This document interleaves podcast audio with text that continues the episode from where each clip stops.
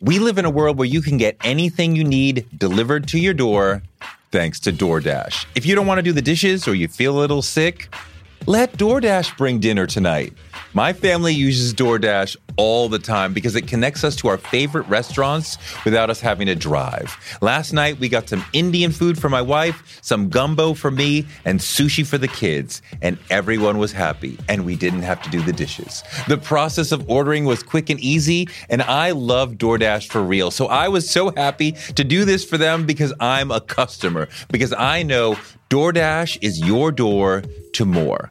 Must be over 21 to order alcohol. Alcohol available only in select markets. DoorDash, your door to more. Download the DoorDash app now to get almost anything delivered.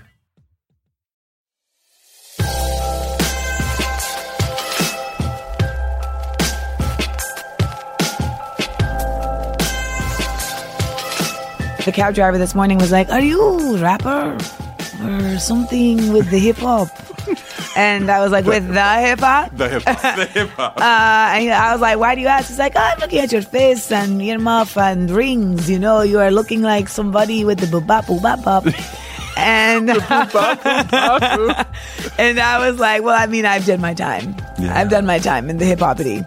Today, Amanda Seales on Toure Show.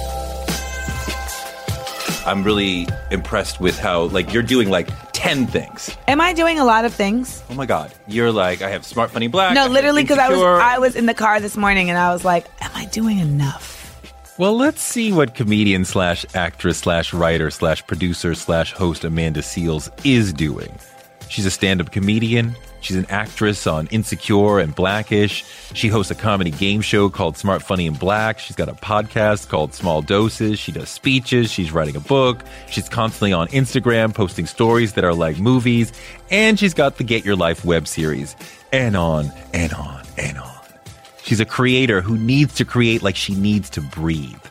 She used to be in the New York music scene as Amanda Diva, and she hosted at MTV2 and did Def Poetry Jam and made music and sang with Floetry. Now she's Amanda Seales. That's her birth name. She said she got too old to have Diva as part of her name, and she's living in LA, making it in comedy and in TV as an actress and a writer. And y'all, we've seen this movie. When you do all that comedy and acting and writing really well, you get to star in a TV show or a movie. See it coming, Dave. I met Amanda 20 years ago when we were both working at MTV2. You've known me a long time. No. We ran into each other in the hall one day, and she told me that her mom liked me, and we've been friends ever since. This is what her mom sounds like. Dory, Dory was at a show. Good. That was one of the first things that we bonded on, and you're like, "My mom likes you." I'm like, Big "Oh, I- fan. well, then I like your mom. Big fan. Big fan. And she's like, you know, mans, I'm really glad I get to be here to see it because I see a lot of people, they go on stage and they accept an award and they'll be like, I just wish my mom was here to see it. So she's like, I'm really glad I'm getting to see, you know, the ascent. Amanda is definitely on the rise, and it's fun to watch, and it's the result of opportunity meeting preparation. Amanda studies the stage like she studied for her master's in black studies from Columbia University. She hasn't been in comedy long, but she's risen fast because she studies the game. And she's smart. And she's just funny. Always has been. She was snapping on me in the studio. Toure is in here with a scarf on inside and it is so Toure. Like, outside. What are you talking about? it is so you to have this scarf on and these spectacles. It oh is Oh my just God. very Well, like I need the glasses to be able to read my writing. but writing. I just feel like I'm in the presence of erudite, you know, literary greatness. I mean, it was cold in the studio. What do you want from me? Wh- whatever. I love Amanda's endless creativity, her grit, her moxie, her brilliance. There's lots of gems in this one. And in time, even this will become clear. What? What? But first, what I wanted her to demystify was the science behind being funny. What makes a joke funny? I mean, I think some people would say because someone laughs. But I feel like it's 60 40 truth. I mean, you knew I was going to laugh before you told the joke. So it's not that I laughed is that you knew I would laugh. So what what is it that you're doing that's making me laugh? You're finding a new perspective on truth. And that to me is what makes comedy and what makes something funny is you, you know, and, and, and some people think that that's literally just related to like the words, but no, that's all about the timing. You know, that's all about the delivery. That's about, and the delivery is also about like, not even just how it came out of your mouth, but like, where were you on the stage when you said it? You know, what was your face looking like when you said it? You know, all of those things kind of, come together in a seamless fashion and the joke is funny. I mean, I think for me, I did these five shows at Caroline's and I left a better comic than I arrived. Really? Yeah, absolutely. Because something about being in that home base stage and like looking in the audience and like seeing people like you who I've known forever who have like never seen me do stand up, right? No. But then like mixed with like a bunch of people who are just there as like fans of me, it felt very safe. And in that safety, I was able to just kind of let loose. And that was like the missing link, I feel, to my stand up that level of physicality, adding it because the joke is funny because of the truth. It's funny because of the timing, but the delivery gets elevated, elevates the joke so much more when you nail it. Yeah, no, all that is super important. I remember watching Jesus Magic because I love Sarah Silverman. And at the very end, they have this mousy girl doing her jokes. Yes. Word for word. Yeah. It's not funny. It's not funny. But then, Sarah, you know, and there's certain people like even like a Bernie Mac who just says hi, Ha! and you Yes. die laughing. Yes. Uh, so- that's funny. So, and so there's it's more than just. It's not like you could give me a joke or I could do your and I could crush at Caroline's. Like it's all this, uh, like you said, Yeah. the face, the And the timing, and How do, you, believing. how do you get the? Okay, tell me about believing. Believing in the comedy or in believing yourself. in the joke you know and believing in the comedy and believing in yourself is a huge part of it because as a comic you know i haven't been doing stand up for an excessively long amount of time i've only been doing it for four years but i learned very quickly and i think this is a big reason why i've been able to advance i learned to stop trying to convince the audience that i was funny because that right there takes you out of just performing. You're now like the action is different behind what you're doing. You're not just trying to make people see where you're coming from. You're now trying to like prove to them like, no, like I'm worthy. And that puts you beneath them. You're on the stage above them, but it puts you beneath them and it changes the dynamic. You got to go up there and know this is funny. And that confidence that you're rooted in, confidence to me is so much about simply just having a fearlessness and knowing facts. You're confident because you know this, that, and the third, right? So when you, as a comedian, get up there, you're already winning if you know I'm funny. The difference is some people don't really know they're funny and it becomes arrogance, and that's not that's not the that's same. not funny. That's not the same. But once I really was like, stop trying to like write jokes that they will think are funny.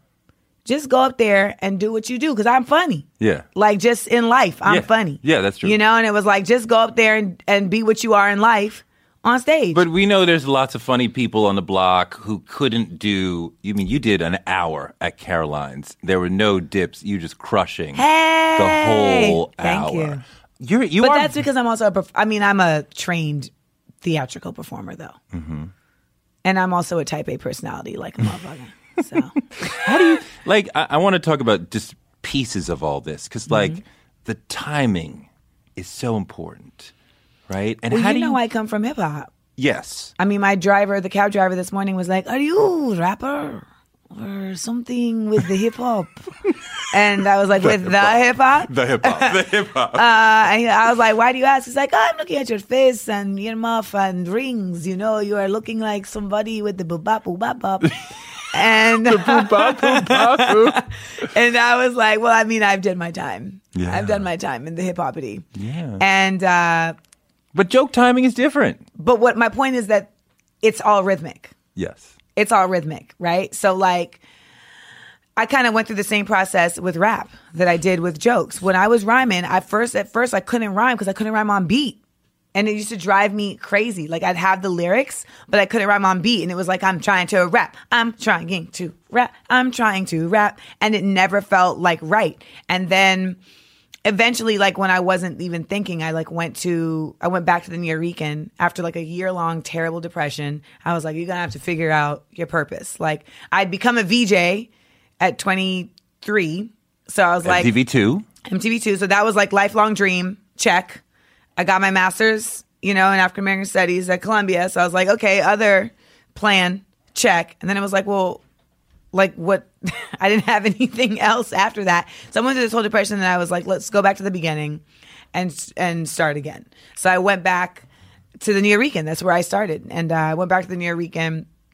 And I remember I did the same poem there that I had done, you know, two years ago, but they had a band that night. And as I was doing the poem, I realized I was in pocket. And it was like, oh my God, I could rap now. This is crazy. But the difference was that I was so just confident in, I don't know anything else, but I know this. And so that's why it flowed. And with comedy, the same thing has happened where it's like the timing comes from knowing the joke, mm-hmm. right? So there's that, but also knowing your voice. And I've come to know what about my voice makes it funny. Like, what about the timing of my voice makes things funny? And that's just exploration. You know, like I know that when I do this and I make a face, it's see. Look at that. Point proven. it was like if I tickle you here, you will laugh. It's human. Right. And like I, I did, and I knew you were trying to make me laugh. and Still, like that's funny. So you learn those little things like, oh, okay, this added up. You know, Chris Rock knows that when he does this and he delivers the line, You go laugh. like we're trained. You know, we know his style and we know the other side of that. You know what I'm saying? By the way, Does Chappelle do that? I don't want to talk about Chappelle because I'm in a place with Chappelle right now. I, I'm uh, uh, okay. His- Uh, with his comedy, not with him personally. uh, yeah, I'm just with his comedy, I just What do you well uh, with his com? What do you mean? Isn't is he not the number one stand up right now? Well, I think it, you know we base that on different things. For me, uh, John Mulaney and Chris Rock are my number one stand-ups Okay. because of their ability to continue to advance their style and their joke telling um, without forsaking it. You know, like sometimes it feels like folks are like, "It's the new me, new year, new me," and it's like, but that other stuff was working though. Like that whole thing you had going there was working, and I feel like the Dave that we're seeing now is a very different. It's a very different Dave on stage than the Dave that I came to really like. love. You mean like the Dave of like the DC stand up set is different than even you know, Radio uh, Radio City Music Hall Dave from three years ago? is different than this Dave? This these performances are different to me. These Netflix, the last four Netflix shows. Yeah, they're just a different style. And people love it, so who the fuck am I? But it's just not my speed. I like when Dave tells jokes, not just opinions. As opposed to s- stories. Yeah, I mean, so like he is such a gifted writer, Yeah. and and he what he does, which is something that I really studied, is he starts from A, then he takes you to point B to C. He'll take you all the way to Z, and you're like, oh, okay. And then he'll be like, now we're gonna do hieroglyphics. You know, like he just adds a le- he adds a, a trajectory that you didn't even think to go to. Yeah. And so, like with jokes, like I have a joke um, where I talk about that I went to the gynecologist and he told me that I have a very deep vagina. and, and I was like, like, is that a compliment? Or like he said it to me like it was an asset. So I, you know, I took that in because we need to take in as many assets as we can. Now, most folks, that joke would either sit right there and it would go in a sex direction, right? Typically, that would go in a sex direction, um, or maybe more of a direction about the doctor. But what Dave would do is find some fantastical kind of way to go with it, and that's where I and I uh, when I was coming up with that story and that joke as it really happened, it was like, where what would Dave do? And so I ended up going a whole other direction that I would never go in. And I was like, you know, when he told me this, I realized that there was you got to use your assets. So like, how do I utilize this asset? And um, you know, I've come up with some ways. Would you like to hear them? Yes. Uh, in the event of a zombie apocalypse, I would be incredibly useful because I would store the food rations. I've got a perfect oven for hot pockets. Moist.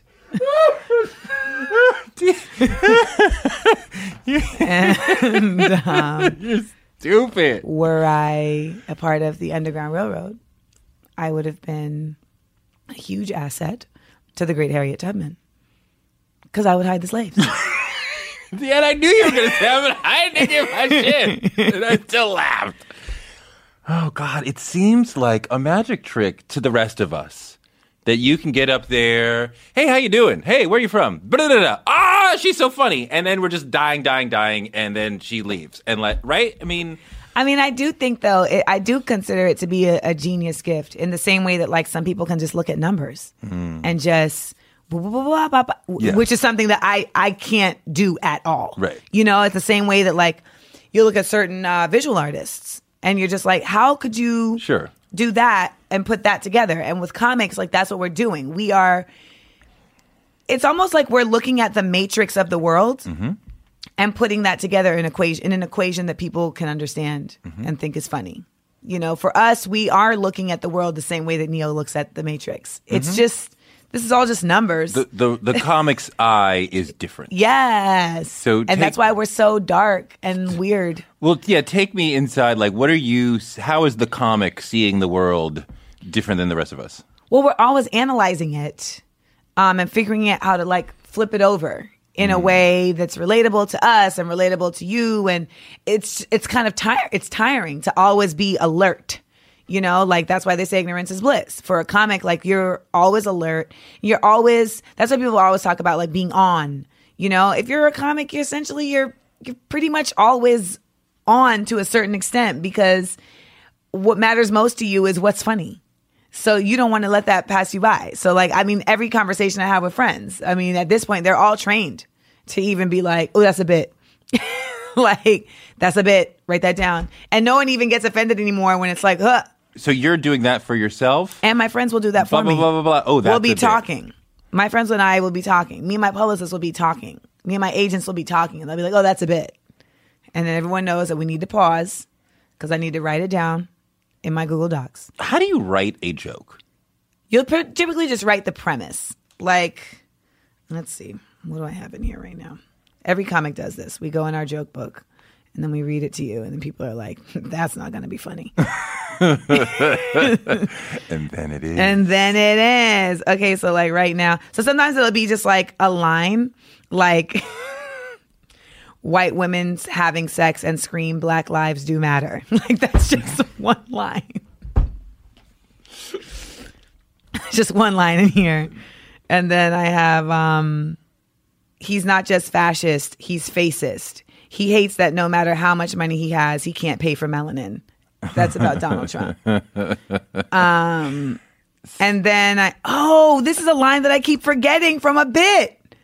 Wow, I need to remind that I need to put this back in the bit. I forgot about this line.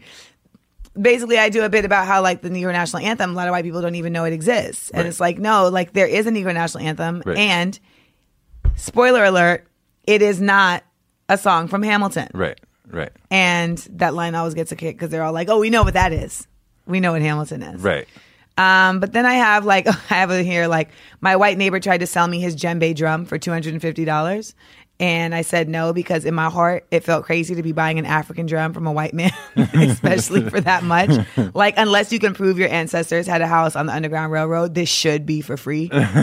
You're really just returning what's rightfully mine. And right as I leave my crib, a Senegalese immigrant would be like, "Hand it over, light skin."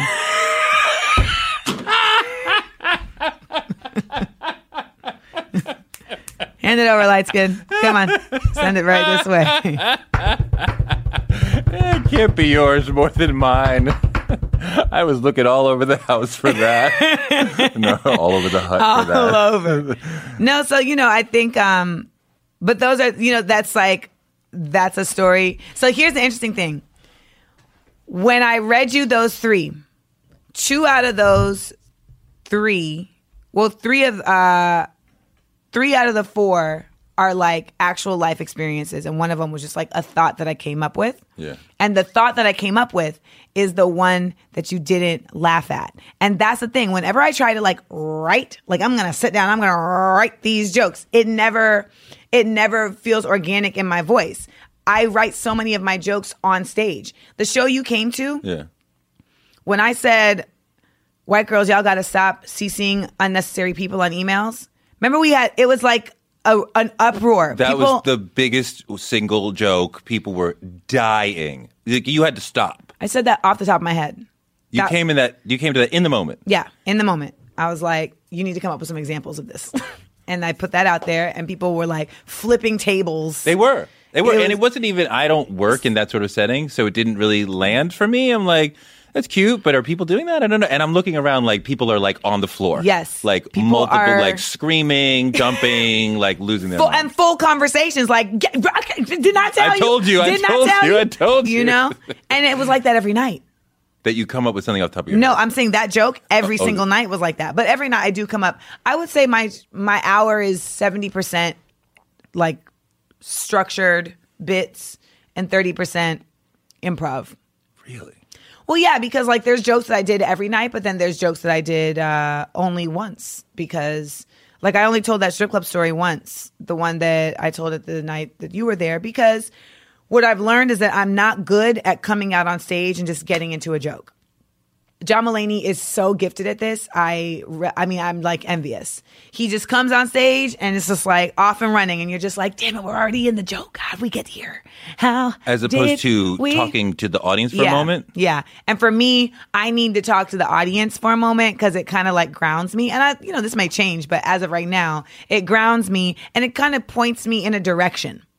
Like it gives me, because I don't come out with the same set every night. I have the bits in my head and they're going to land and they're going to come about however they so fit, however they feel fit. But the audience points me in the direction that they want to go. So it's not the same show every night. You could have come five nights and you would have seen a different show every single night. Different order, different jokes. different both both you're going to see 70% of the same jokes but they're going to be presented in a different order and also you know I, I be tired so sometimes like you know jokes are delivered differently just based on like your physicality you know what you got for them Because you're very physical. There's Yes. a lot My body mo- I mean, just and a lot of, and correct me if I'm wrong, but a lot of female comics are not that physical, and you do a lot Hmm. of movement on the stage. It's true. I haven't really thought of that. Yeah, I mean, I realize like comedy has become a place for me to culminate all of the things that I'm good at and that I love and that I've been doing for a long time. So, dance, gymnastics, theater, hip hop, spoken word, music, singing, all of these things. But you know. also the PhD stuff. I was gonna say like academia. Yeah. You know, like when people ask me, I, I was interviewed recently and someone asked me like, well, do you use your masters in your stand up? I'm like, fuck yeah, of course. Well, you call it a TED Talk with jokes. Yes. And there is a very real and serious thread running through Yeah. it, especially now talking a lot about being a woman Mm-hmm. in the world and the threat that is posed to women on a day to day casual basis. Yep. And it's really, really, I mean, especially for a lot of men at this moment in 2018, a little sick of hearing about it. And you do it in a very delicate way where I'm getting the message, but also with the honey that I'm laughing. Well, yeah, I mean, I think that my intention is not necessarily to like be soft so that you guys can receive it because fuck y'all, but Oh, absolutely. Absolutely. You're not Because- trying to educate. right? Because I think that there is a certain thing where it's like guys are like, I'm tired of this, and it's like it's literally been going on for like two months. Two months. Like I know, I know. It's been two strong months, and you're like, I can't take it. enough of this. And women are like, really? Because this has been going on like literally since the beginning of time for Right, us. Like, right. remember the witch hunts? No, No. yeah, it was a thing. Um, and so like I did a joke in the in the um, third show. I talk about how there is a tax on feminine products, but there is no tax on impotency drugs. And it's called a luxury tax. And it's like, I'm sorry, but there is no luxury. to these crowns. Boo. We are not using uh, 100% Egyptian cotton Right, pads. right. There are no cashmere tampons. Right. Um, really, the luxury is really you all, men, not having to see us walk around like a dire wolf bit us in the pussy. That's the luxury. But we paid the tax. Explain it. like, explain it. There would be a whole other like wing of employment created just to wipe up bloody seats. but but it's a luxury. Are you serious? So, you know, it's like that's one of those jokes where I get a point across, you know, but as you're laughing, you're like, that is crazy though. You know, Totally, like that totally. is crazy. And it's like, but yet you guys get to have a hard on tax free. We live in a world where you can get anything you need delivered to your door thanks to DoorDash. If you don't want to do the dishes or you feel a little sick, let DoorDash bring dinner tonight. My family uses DoorDash all the time because it connects us to our favorite restaurants without us having to drive. Last night, we got some Indian food for my wife, some gumbo for me, and sushi for the kids, and everyone was happy, and we didn't have to do the dishes. The process of ordering was quick and easy, and I love DoorDash for real. So I was so happy to do this for them because I'm a customer, because I know DoorDash is your door to more. Must be over 21 to order alcohol. Alcohol available only in select markets. DoorDash, your door to more. Download the DoorDash app now to get almost anything delivered. One of the people who helped inspire me to want to be in broadcasting is Oprah Winfrey. She's an inspiration for so many of us, but her daytime talk show was so incredible. And it told me that you could be black and authentic and real on TV. And that made me want to do it too. Black Stories, Black Truths is NPR's new collection that's a celebration of blackness. Each of NPR's black voices are as direct, varied, distinct, and nuanced as the black experience itself. In the Black Stories, Black Truths collection, you'll hear stories of joy, resilience, empowerment, and how to create world shifting things out of struggle. Every episode is a living account of what it means to be black today, told from a unique black perspective. Black perspectives that haven't always been centered in the telling of America's story, but now they are the story.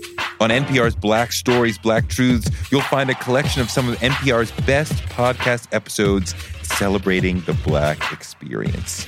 Hear a feed of episodes from across NPR's podcast that center Black voices. Turn on NPR today and hear a range of voices as varied, as nuanced, and as black as we are. Stories should never be about us without us. Listen now to Black Stories, Black Truths from NPR, wherever you get your podcasts. Influencer. It's a word that gets tossed around a lot these days.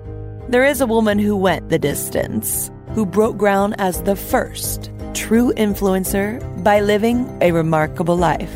Her name, Elizabeth Taylor. I'm Katy Perry. This is the story of the original influencer. This is Elizabeth the First.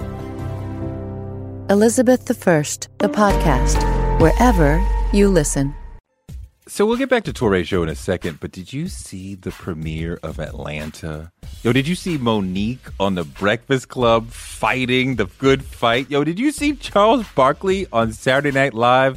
If black culture is your thing and you love talking about it and chopping it up, you got to check out Culture Kings, a podcast on the How Stuff Works network, hosted by three comedians, Jacquis Neal, Edgar Momplaisir, and Carl Tart. They're from the LA improv comedy scene. You've seen them on Comedy Bang Bang and Drunk History. They talk about sports, music, movie style, whatever's going on in the culture, how to recast the kings of comedy, the worst haircut ever, top five NBA players, best video game of all time.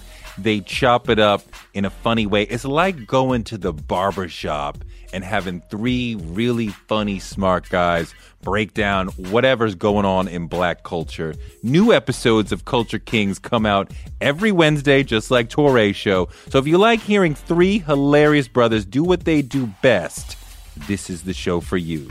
Listen and subscribe to Culture Kings on Apple Podcasts or wherever you get your podcasts.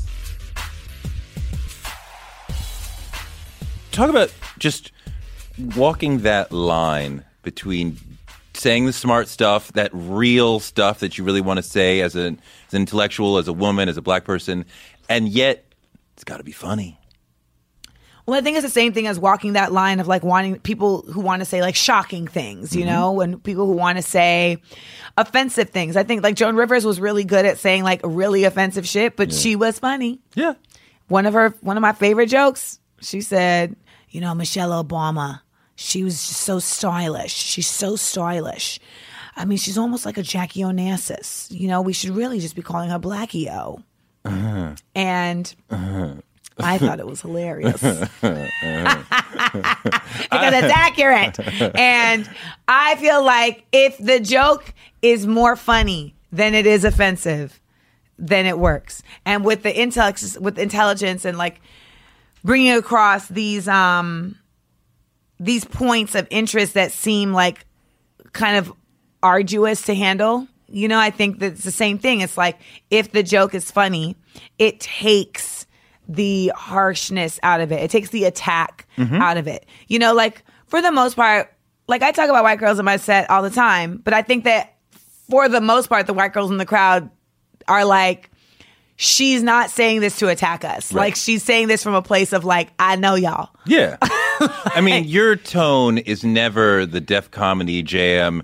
Black people are here, white people are here. You're, I mean, you like, I was in Orlando with Becky and girls. Lindsay. Those are my girls. I could dance better than them, but I'm with. So there's Like no. after the show, they're literally coming up to me. yeah. Like So you're not like looking down on No. white people in your. But I'm what I'm looking down on, and I say this in the set, and I, I I don't think I said this the night that you were there, but what I do say is I'm looking down on anyone who considers their whiteness to be part of their supremacy. Mm. So there's only I would say there's only two kinds of white people. There's people who are white and people who happen to be white. Mm.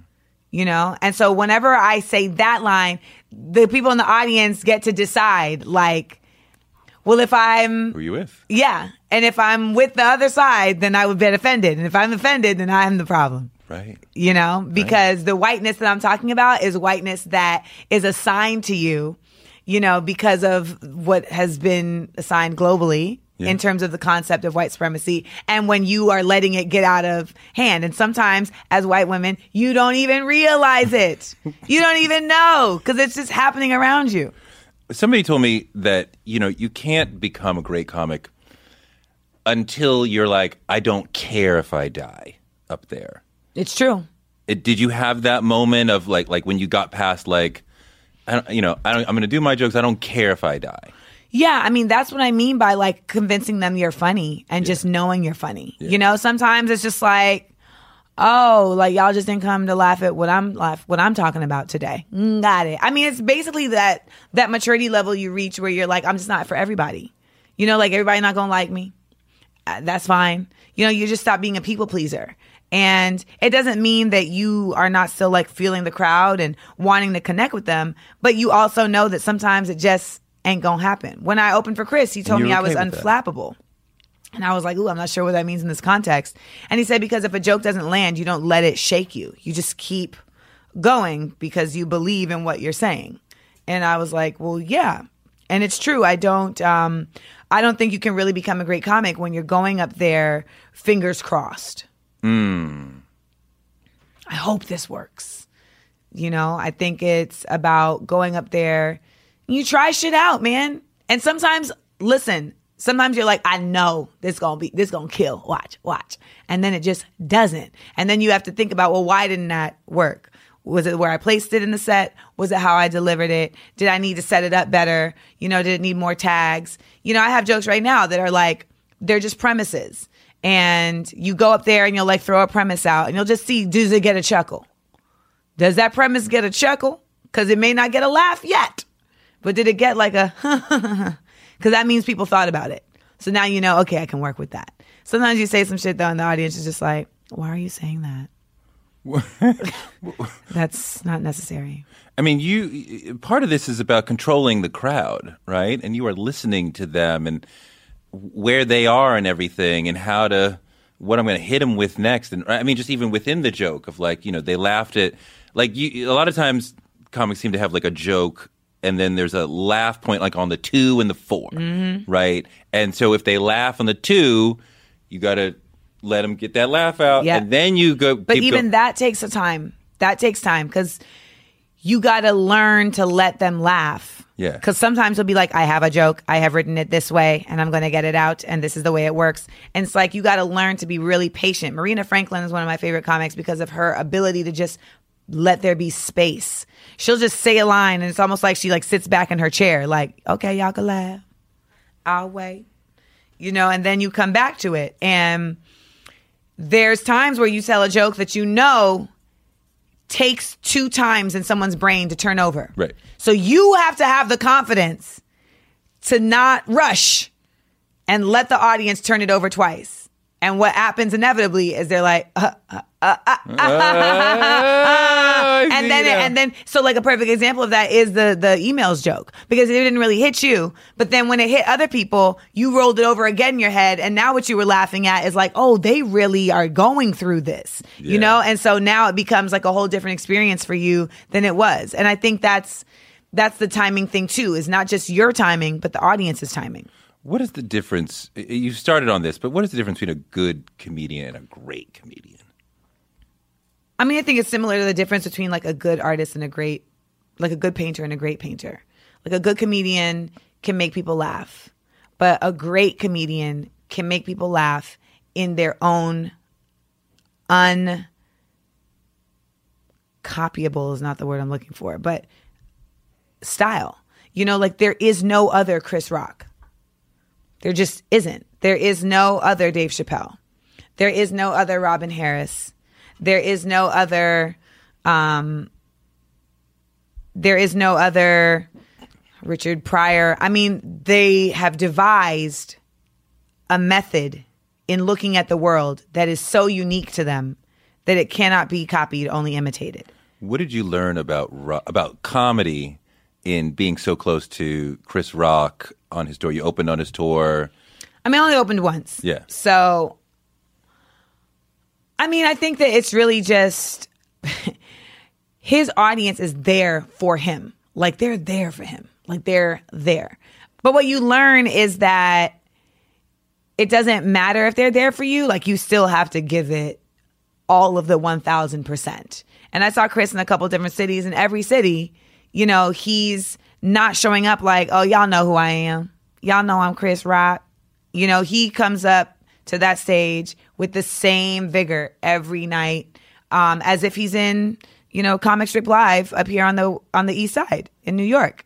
And I think that sometimes there's folks that that they think that it's like a goal to get to where I don't really have to like try too hard because people already know. And I, you know, it's like, no, that's when it gets super fun because it's organic. They're give, they're feeding you so much. And honestly, like these shows at Caroline's was the first time I truly, truly like felt that the audience fed me so much. You are doing so many things beyond just comedy. And I'm just curious. Like, one thing for me, somebody told me a long time ago, like, you're doing lots of things and that's great, but like, your stuff's all over the place, right? No, it's all over the place to you. Well, no, I think it's fair that my stuff, like this person was saying, like, put his politics aside. Look at Glenn Beck, right? Look at Martha Stewart. Like, all their stuff lines up. And, you know, my stuff is all over the place. It does not make a create a thesis. It does not line up. Um, and I think your stuff does more line up. Um, But it took time. I used to get the same note as you though. yeah, It's like you do so many things that you do nothing. yeah. I'm like, wow, that's trash. Um, comedy is what brought it together for me. Because it was like, oh, you're like a host, but then you're like a writer, but then you're like a performer, but then you're like an actress, but then you're funny. Like, I don't know. It's just like, I don't know what it all means. And once I started doing stand up and was able to officially, you know, own the title of comedian, then it became, oh, you're a comedian. So you host, right? And you're an actor, right? And you write, right? And you you're funny, right? Like all of those things instead of them being scattered, they were now considered requisites to the role. Yeah. So it created this overhead where anything that I was doing could live under in a comfortable space as long as the through line was intellectual comedy. Yeah. Because, like small doses, my podcast, for all intents and purposes, is a self help podcast. But because it is delivered in my intellectual comedic style, it is in essence in synergy with everything else I'm doing. I mean, what is the balance for you? Stuff that I created, stuff that I envisioned for myself, and stuff that is coming at you, right? Like, like insecure comes Mm-hmm. Yeah. externally to you. Like Right. Black-ish comes externally to you, versus uh, small doses is your idea. Smart, funny, and black is your idea. Mm-hmm. So how do you balance that? Of like. Amanda, we want you to do this and this and this, and like, well, that doesn't necessarily fit with my project, but that's a great idea for me. Well, that's what we are. And when I say we, I mean like, you know, my team and the people who do, uh, you know, acquire those ideas. That's something that we're learning to balance, you know, because I am in a new time in my career where there absolutely is more demand and people are seeing my voice in a way that they understand that I never experienced before this. You know, it's it's not so much of me trying to like get people to see where I'm coming from. I feel like a lot of times these days I show up in the room and they already get it. They're just trying to figure out how can we do something with it. Yeah. And so that is that is the balance. Um and we are still developing that. So I really don't even have an answer for you yet other than to say that I think it is important that I have a balance of things coming in and not just things coming out because it really is nice to like insecure like I just show up. Yeah. I show up, I say my lines, and I support the cast and I support the show. And so my responsibility level is not like so high in terms of output. And that balances with something like Smart Funny and Black, where like it's, you know, a lot on my shoulders. I now recently have people helping, but for the most part, for a year, it was just the Amanda project, Yeah. you know, and it required everything. And it is my baby. So even if I have people helping, I will always take anything, you know, that we do very, very seriously and nothing is kind of like, oh, whatever. Whereas at Insecure, like I, I'm Black-ish, you know, like I went there. What are my lines? Where's the food?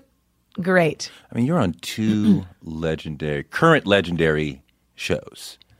This was like a dream. This was really a dream of mine. Like I am such a pop culture fanatic. Like so I would watch Living Color and uh, Living Color and Living Single and uh Cosby Show and Different World and I just always be like I'd always marvel at like what's it like to like know that you were a part of something iconic. Yeah. You know? And I was on my brother and me on Nickelodeon, which people will tell me like, oh, that's iconic. And I'm like, it has a certain like cult following, but not in the same way of um, these shows. And so to be on Insecure and now to have gotten to do an episode of Black-ish, I do feel like I, in this era, am a I'm an unforgettable part of the canon. You are. And You that's are. like a super duper.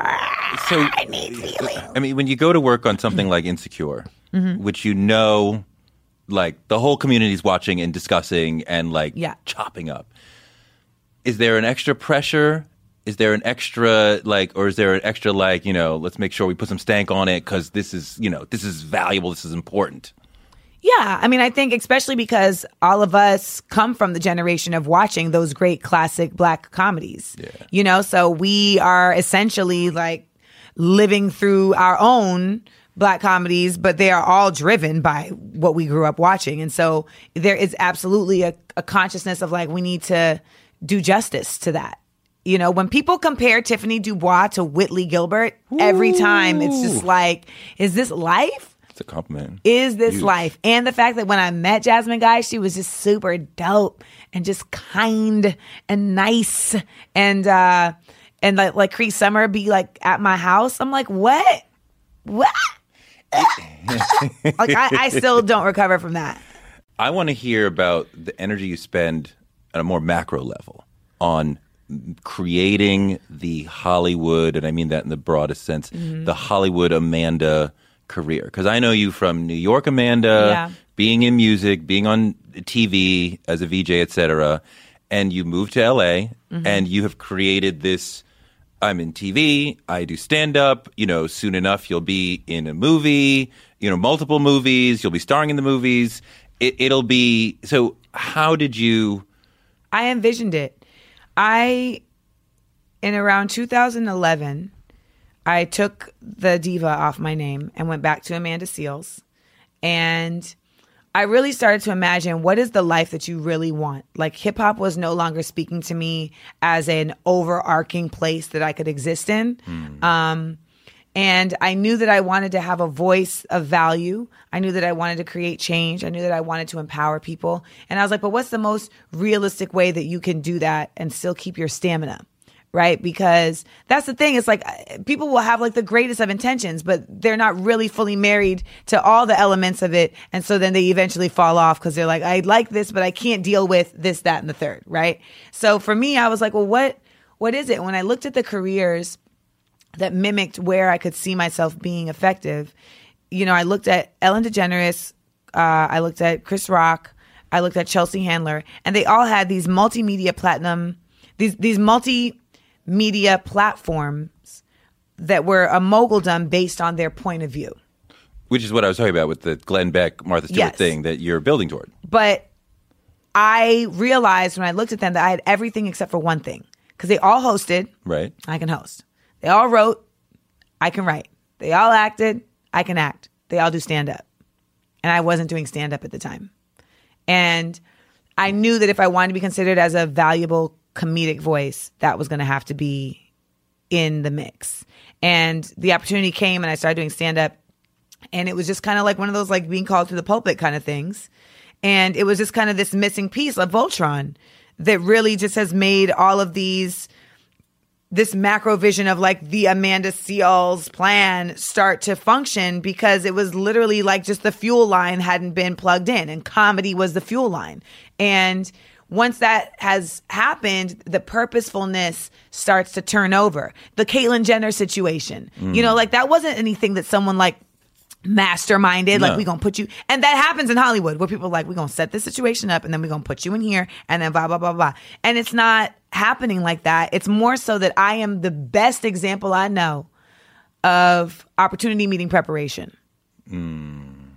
I came to la prepared honey so any opportunity that comes my way i am not scrambling i'm not scrambling i'm there you know i'm ready and i always say new york creates artists la makes stars so by the time I got to LA, I was so clear on my artistry and who I was as a person that I didn't have to do that extra work assigned with, you know, dealing with things coming at you. Because people who are not there, these opportunities come at them and then they have to filter through like, can I do this? Is this right for me? You know, is this right for my my brand? For me, it's it's so clear that it doesn't take all that. It's like yes, no. That's it. Moving on. What are we doing? Hmm. you know and i think my team really appreciates that and i've seen a lot of my interacting with my team be very different now than it was when i was a younger artist because i'm so clear on who i am that they don't feel like they're having to navigate my dream you know What attitudes have been best, have been most effective at propelling you upward? I mean, I have had to really do a lot of work to get out of my own way. Like, I'm a very type A personality in terms of like, I can be condescending, I can be short. Um, I have like very little patience. I have zero tolerance for stupidity. And a lot of people are just dumb, you know? So you kind of have to like not let that get in the way of your vision. And everybody's also in their own movie, everybody's doing their own thing. Right. So sometimes, you know, I'm also like a cancer, so I'm just sensitive. I'm just hyper goddamn sensitive. So you have to get out of your own way because like your sensitivity and your ego is like literally infringing upon you getting to where you need to go. You know, and that's like a constant work. Um removing rigidity has been very helpful. Removing rigidity? Yeah. What do you mean? Well, we come up with these ideas and we're like, this is the idea. This is it. Yeah. And then we go into another space with it and we're like, look, this is my idea. And then, you know, whoever you present it to, like they have their own ideas about your idea. And it can feel very tempting to be like, well, no, that's not the idea. This, Well, this yeah. is the idea. Yeah. But sometimes, um, it's not that you're compromising. It's that you are, I think people have a negative connotation with bending, you know, like, oh, I got to bend, you know, and I got to bend. It's like, well, I was a gymnast. Bending can do wonders. I mean that that is that is for the artist creator. That is It's a very the difficult. critical fork. Yes. And you know, do I say no? I am the genius. I have the. But you are, idea- and that's the. and- but see, I'm going to stop you there Yeah. because that's the power when you realize I am the genius. Yeah. So no matter what they tell me, or no matter which way to bend, you know, I am the mastermind behind this. So I'll know when I'm bending too much, and I'll know just which way to bend. And that's how you have to learn the language of being like, okay, I hear you let me filter this through what I know and bring it back to you. And that is like the biggest thing because the reality is that you're going to need to work with other people to get to bigger platforms, you know, and you're going to need to be amenable in certain ways. And you're going to need to learn how to work in a team. I mean, that's just the facts. And if you think that you are always the only one who can see the vision, it's no fun. Best idea wins every time, every time. But getting that rigidity thing out of the way, yeesh, that hmm. was a big thing. Hmm. Because it's really shown me like, oh, this can develop into ways that you didn't even know. This like this these ideas, you know. There's Smart Funny and Black originally was just you know a stand up showcase you know and then over the course of time we've sold it to truTV we've had offers with other places we've done it at different venues now we have a year-long residency at the roxy you know and i just let myself kind of be on the waves with it and instead of it being like no this is the show you just start to you you let yourself and you always let yourself entertain the idea that it could be better. And that's really what letting rigidity go is. Just always having an open space to know this could be better which is mm. why like you have to look at your team and decide like is someone really working in this space anymore or should they be let go? You know that's why you have to look at your projects and be like does this really does this the I know this was the way that it needed to be in the beginning, but now that we've reached this point, is this still the best model for this? Hmm. You know, and I had to recently go through that with Smart Funny and Black. I was trying so hard to sell it to TV. I was trying so hard to sell it to TV. And then I realized, you know, there's a different there's a different model, there's a different way that, that that I can do this that makes more sense. But it took me going through that process and being open to the aspect of that was your plan, but you just got presented a better plan. What is the most instructive failure that you've had? The failure that helped you Mm. learn and propel and understand. When I was on MTV2 when I was 22, um, I really, I really, um, I really thought it was like the time. Like I'm gonna blow up, you know, and I'm thinking to myself, like, what do I need to do? Um, what do I need to be? How do I need to look? All of these things. And that wasn't any of the shit that I needed to be thinking about at the time. But that's like what I was being instructed. And by putting my energies in those places, like it just kind of crashed and burned. Like I just kind of I did a year of MTV2. Like you know it, it could have stretched longer, but I started becoming like very demanding. Like you know I need to have car service to the studio, and like the people were telling me that these are the things that you should ask for. These are the things you should do, and I didn't know any better, so I'm asking. And um, yeah, like I'm like yeah, yeah, I need to have that. Yeah, yeah, yeah. But that crash and burn and going through that depression after that, it was very, very important because it forced me to just have to really work hard, like in terms of figuring out what my real purpose was as an artist. And I'm so glad because if I had stayed in that space, I may have just been a host. You know, I may have just been mm. a host. Mm. And there came a time where literally that just like wasn't even serving me anymore. And I had to start figuring out, well, how do you show the world that you're more than a host? And I started doing, I started doing one woman shows. So I did like Death of the Diva. I got, I funded that, you know, with crowdfunding and then I did It's Complicated, and I did that at a comedy club, and then I did Mo Better Woo, where I took Wu Tang records and turned them into jazz, along with jazz virtuoso Kris Bowers. Um, you laugh. What does eating healthy mean to you? Whatever your eating goals, Thrive Market is the best place to get all your groceries and household essentials. And getting Thrive shipped to your door is like having a great supermarket right outside your house. I love that Thrive Market carries brands with the highest quality ingredients and ethical sourcing methods. Whether you're looking for organic kid snacks or low sugar alternatives or gluten free essentials, Thrive Market's got it, and their site lets you curate your shopping experience quickly. And as a Thrive member, I save on every order, usually about 30%, which of course I love. And when you join, you help a family in need with the membership matching program. Join in on the savings with Thrive Market today and get 30% off your first order plus a $60 gift for free. Go to thrivemarket.com slash Toure for 30% off your first order plus that free $60 gift. That's Thrive, T H R I V E, market.com slash Toure. Thrivemarket.com slash Toure. On March 16, 2000, two sheriff's deputies were shot in Atlanta. Jamil Al-Amin, a Muslim leader and former Black Power activist, was convicted. But the evidence was shaky, and the whole truth didn't come out during the trial. My name is Mosi Secret, and when I started investigating this case in my hometown, I uncovered a dark truth about America. From Tenderfoot TV, Campside Media, and iHeart Podcasts, Radical is available now. Listen to the new podcast, Radical, for free on the iHeartRadio app or wherever you get your podcasts. You laugh. Not, not at it. It's a great idea.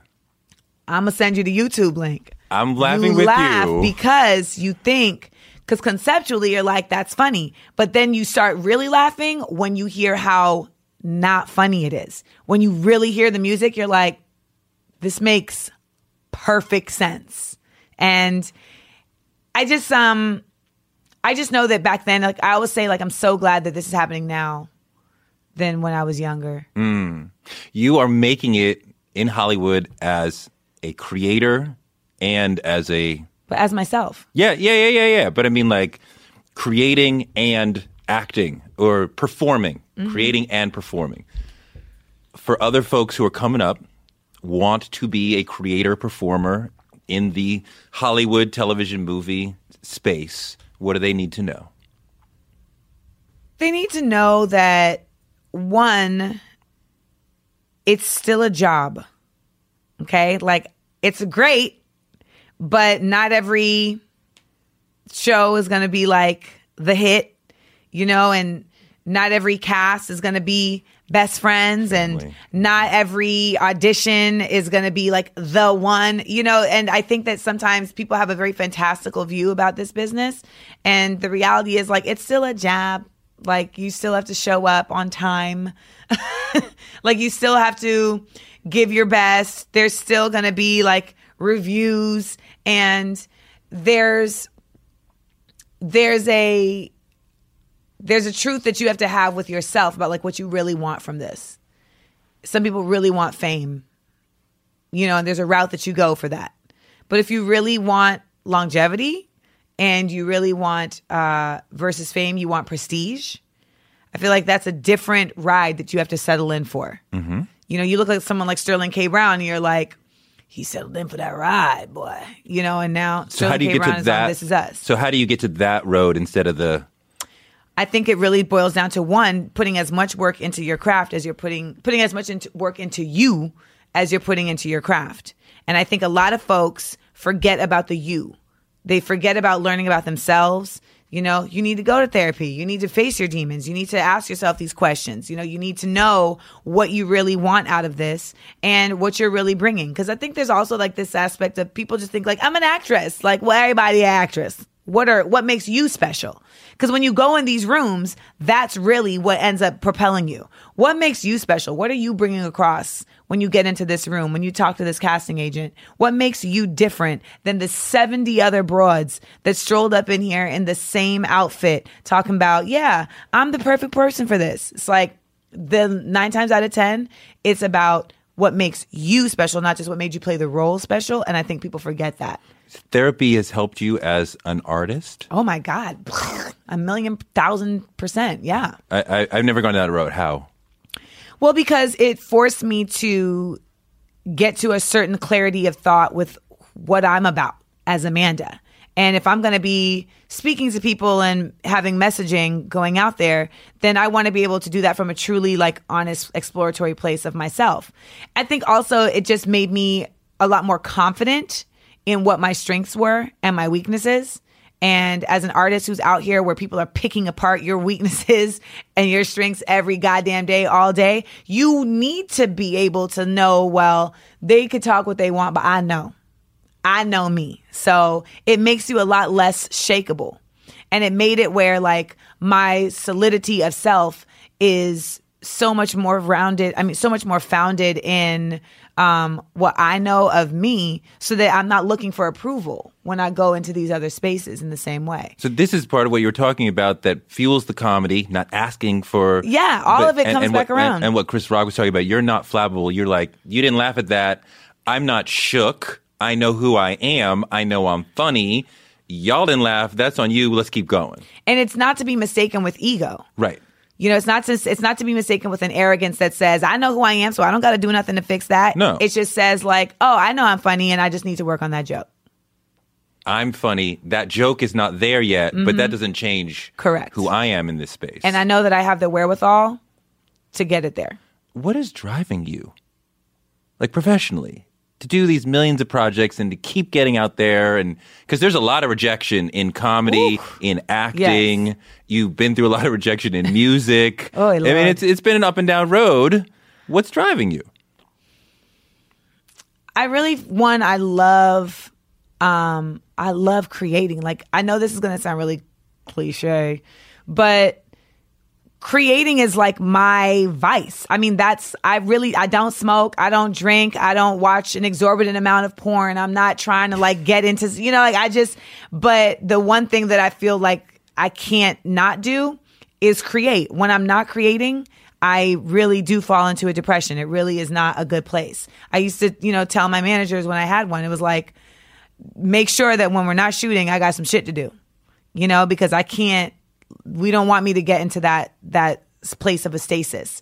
And, um, but what's also driving me is that I really do believe that, that change, even if it doesn't happen on a macro level, can happen with individuals in micro spaces. And I feel like as somebody who's been inspired by others, it really is important to me to pay it forward. And I really believe in art and education as a way to make this life that is so confusing and befuddling worthwhile. So many comics are depressed. Yeah, because like it's most- tiring. It seems like most of them are, but y- y- are you? No, I'm not depressed. No, I mean, but I've had a different route. You know, I I didn't come to comedy by way of needing to laugh to keep from crying. Right. And that's where a lot of comics come from. You I mean, know? uh, I mean, some comics I've heard make life choices that continually put themselves in unhappiness so that the comedy will be. Yeah. I mean, that's a real thing. But that's also like there's people who are have fear of failure. You know, there's people who really enjoy struggle. I do not like struggle, Toure. I don't mm. like it. Mm. I don't. I like Gucci. I really do. I, I will say that I am new money and I love it. Okay. Be rich. Than I was before. I'll say that. I mean, what do we consider? What do we constitute as rich? I'll say this: I'm at a point where like I can get stuff I couldn't get before, but I'm not at a point where it's like I can have things I never thought I'd get. Does that make sense? Mm-hmm. Mm-hmm. mm-hmm. Like we ain't in a PJ yet. We ain't in a private jet. That's that's that's the ultimate. But that's what you know what I'm saying? So that's wealth. But I think that um but it you know, it just it just drives me to to to see like art move people and especially the black community to be a part of a lineage of greatness and be able to add to that is like insane to me. it is. It's like really wild. And it's something I always, I feel like kind of felt deep down was something I could do. And so the fact that I'm getting the opportunity to do that really does drive me every day. Like you're getting the opportunity to be a part of this uh, illustrious league. Amanda is definitely working her way into the illustrious league of black TV superstars. I would bet she'll have her own TV show on a major network within three years. Mark that down. She had a dream and she made plans to follow it and then followed up on her plans and kept working. And you can do that too. I hope you got a little more fuel for your rise today. Keep climbing. Thanks, Amanda, for your time, and thanks to you for listening. Amanda calls her stand up TED Talks with Jokes, and if she's going up at a comedy club near you, definitely go. She's hysterical. If you want to talk to me, I'm on Twitter at Touré and on Instagram at Touré Show. Please stop by and say hi. And if you like the show, please subscribe, rate, and review. And tell a friend. Help me spread the word about Toure Show. Toure Show is written by me, Toure, and produced by Chris Colbert and Matt Ford with help from Shelby Royston and in association with Cadence 13 Studios. We're beaming to you from the amazing borough of Brooklyn, the baddest place in the world. I hope you got a little more fuel for your fire today.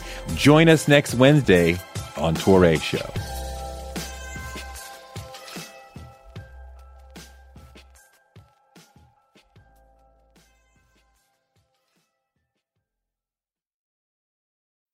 We live in a world where you can get anything you need delivered to your door thanks to DoorDash. If you don't want to do the dishes or you feel a little sick, let DoorDash bring dinner tonight.